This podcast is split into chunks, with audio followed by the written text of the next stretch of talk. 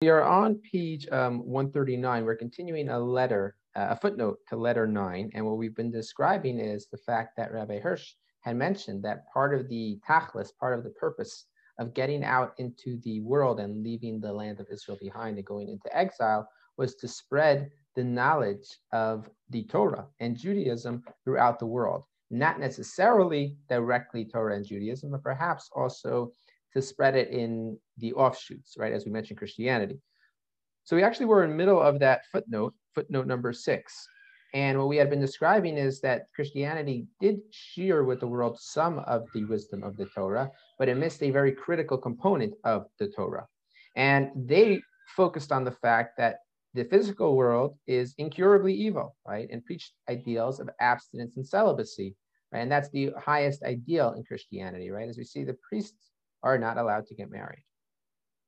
And what we read last time is this beautiful sentence from Rabbi Hirsch.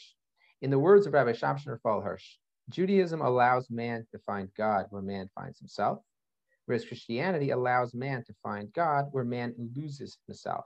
Right? In other words, you have to completely dis in Christianity, you have to completely disconnect from the guf, from the body, right, from the physical existence to connect to God. Whereas in Judaism, it's not true at all. In Judaism, the highest level would be to elevate the physical and turn that into a spiritual experience as well.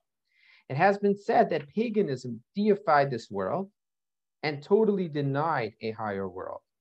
Classical Christianity preached otherworldliness and rejected this world. Right. So paganism says there's no, there's not going to be a next world, right? And the spiritual, if I can't see it on an MRI, it doesn't exist.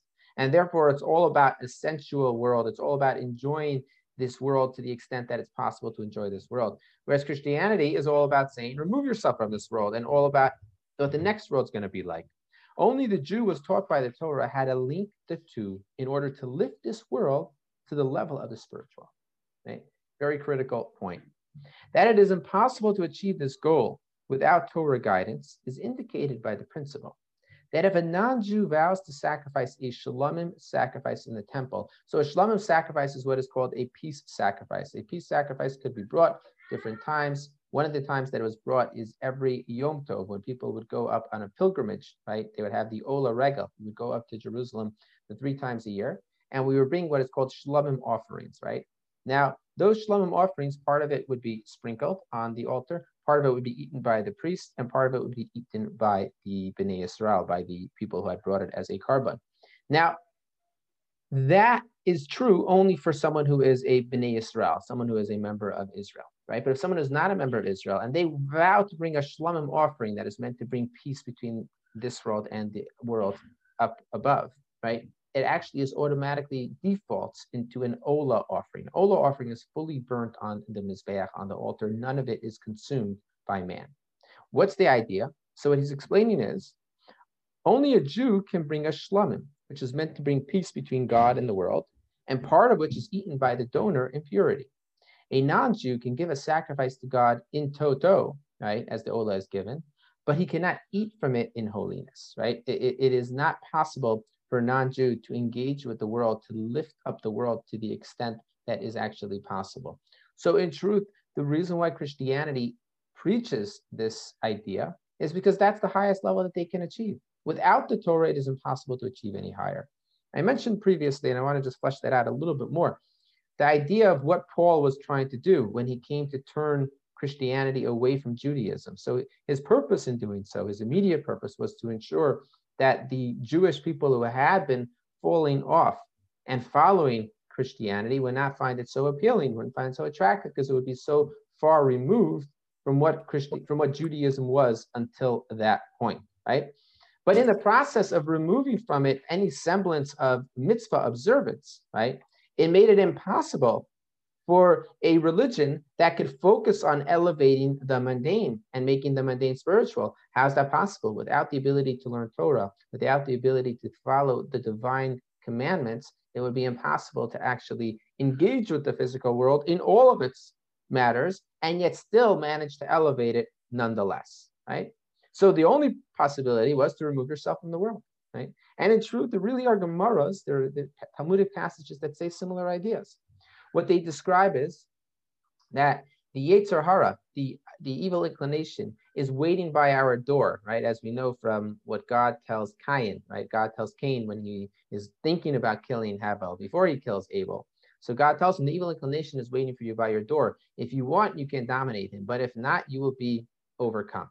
And the Gemara explains that it is only through learning the Torah and through doing the mitzvahs that we have a shot of elevating ourselves and being able to engage with the world in a way that makes it more holy and not disengaging, which means that as soon as Paul removes mitzvah observance from early Christianity, right? So it's no longer possible for them to overcome the engaging with the world and yet still being still making the world a better place by taking the physical and elevating the physical. It was no longer possible. So the ideal then did have to become this ideal of just removing yourself from the world, right?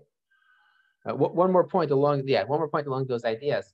So there's a famous dispute between Beit Shammai and Beit Hillel, right? The house of, of Shammai and the house of, house of Hillel, which are the two famous uh, Tanaim, uh, lived about uh, over 2,000 years ago.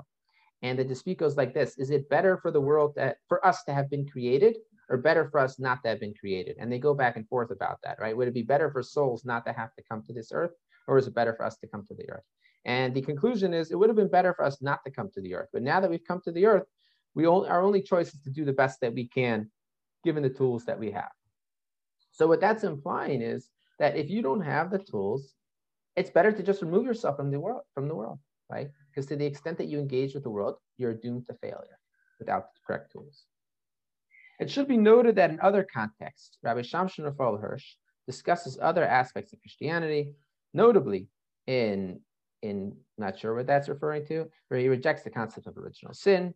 Elsewhere, he rejects the, the miracle of the loaves.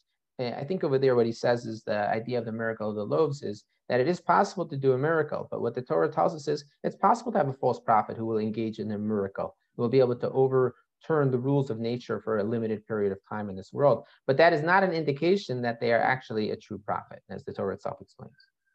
And he also points out the Torah stresses Moshe's human origin and nature, whereas in later times, a Jew whose genealogical table was not available, and because he brought the world a few sparks of light borrowed from the man Moses, came to be considered by the nations as begotten of God, right?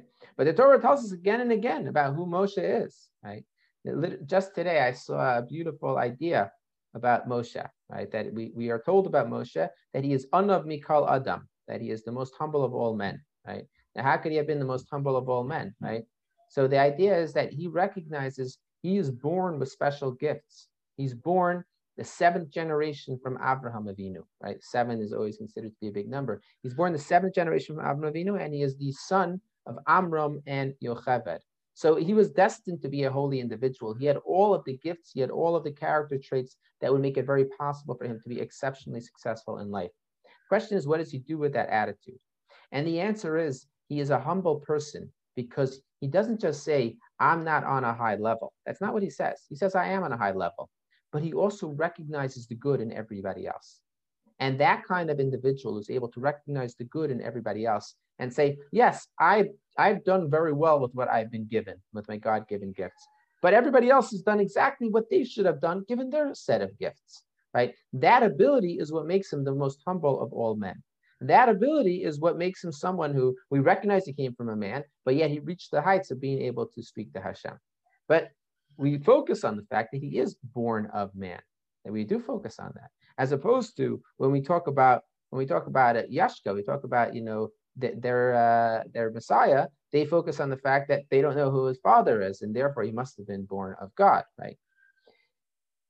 His remarks concerning the earthen character of the altar have been understood as emphasizing that the altar serves to raise us towards God rather than to bring the divine down to earth as Christianity would view it, right? So Hirsch explains that the purpose of the altar is to bring us up towards God, as opposed to bringing Hashem into the earth. We're able to take the physical and elevate it. I think what he's referring to over here is the fact that the altar, one of the altars, was hollow in the middle, right? It was covered with a wooden and copper cover, but on the inside, the portable one, it was actually hollow. So what they would do is when they would come to rest in the encampments, they would actually fill the inside with earth. Why did they fill it with earth? Well, it could have just made it not hollow. So the idea is to say that the it's coming from the earth up, right? We're taking the earth and we're raising it up. We're making the place in which we can build a connection to Hashem. We're using the earth for that purpose, right? A way of expressing our belief of how it's possible to elevate the mundane. Okay, uh, take care, everyone. Be well. Good night.